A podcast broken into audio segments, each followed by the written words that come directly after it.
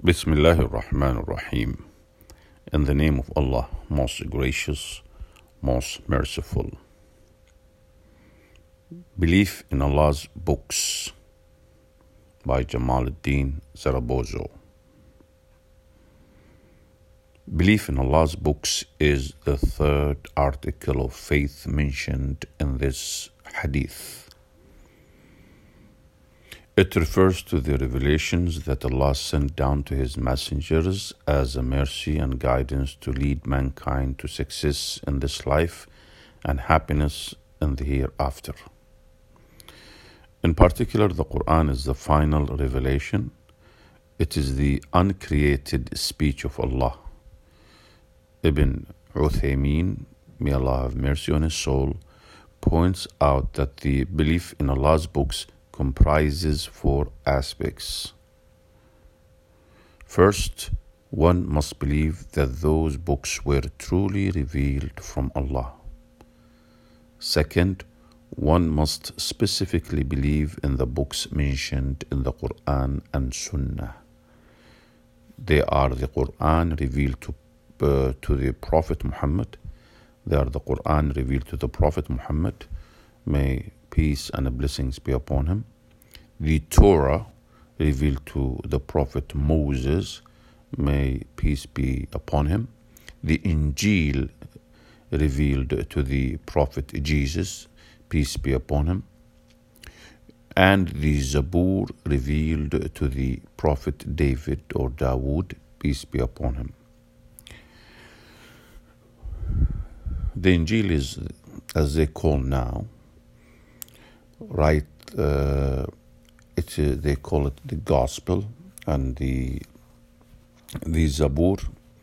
They call it the psalms psalms.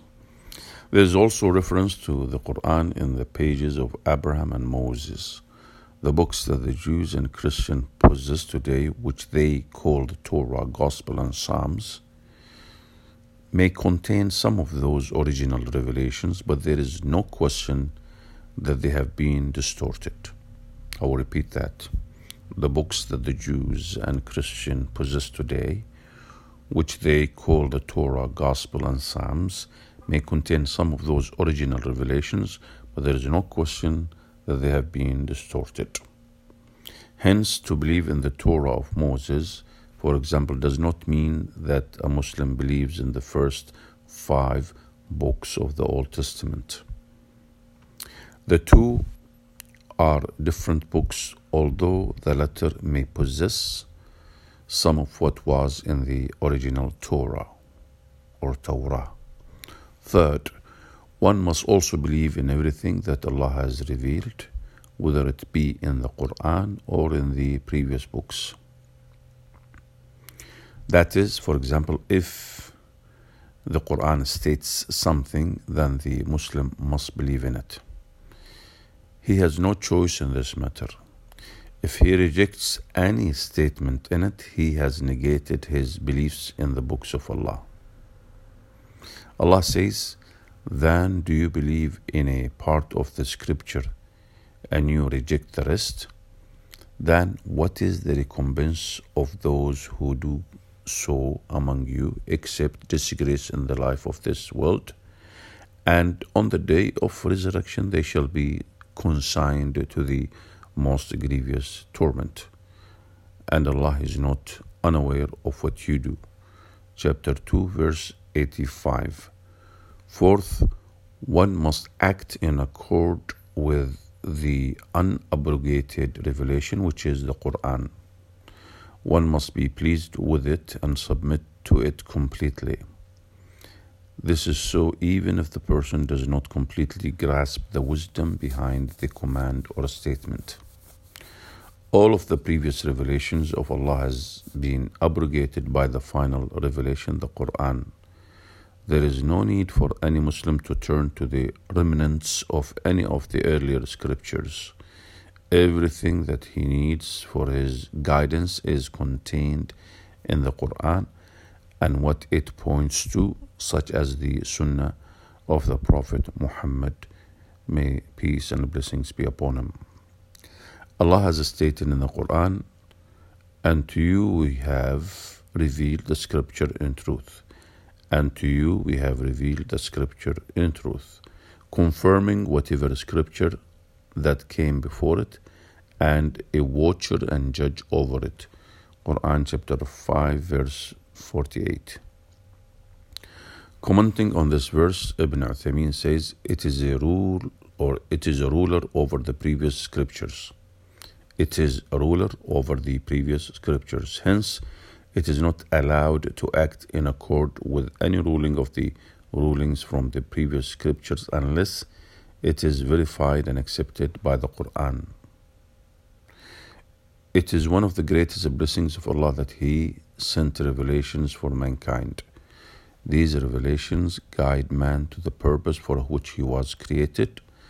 This is one of the many aspects of this creation that helps a human being see and recognize the truth. Commenting on this point, Idris wrote, God created men so that they may serve him. His being a servant of God constitutes the essence of man. Man cannot therefore attain to his true humanity and acquire peace of mind unless he realizes this aim for which he was created. But how can he do this? God, being merciful and just, has helped him in many ways. He granted him an originally good nature that is inclined to know and serve its true Lord. He granted him a mind that possesses a moral sense and the ability to reason. He made the whole universe a natural book full of signs that lead a thinking person to God. But to make things more specific and to give him more detailed knowledge of his Lord and to show him in a more detailed manner how to serve him, God has been sending down verbal messages through his prophets chosen from among men, from among men ever since the creation of man. Hence the description of these messages in the Quran as guidance, light, signs, reminders, etc. In fact, not only did he send revelations for mankind, but he also sent specific and different revelations according to the needs and circumstances of different people over time. This is another expression of Allah's great mercy for mankind. This process continued until the Quran was revealed, containing all the guidance that mankind needs from the time of the Prophet Muhammad, peace be upon him, until the day of judgment. Since it is meant to be a guidance for all times until the day of resurrection, as opposed to the earlier scriptures, Allah has protected the Quran from any tampering, any mistakes, or any distortions. Allah has said, Glorified be He, Verily it is we who have sent down the reminder the Quran, and surely we will guard it from corruption. Chapter 15, verse 9. Again, Allah has said, Verily it is we who have sent down the reminder, the Quran, and surely we will guard it from corruption. Chapter 15, verse 9. Alhamdulillah, praise be to Allah.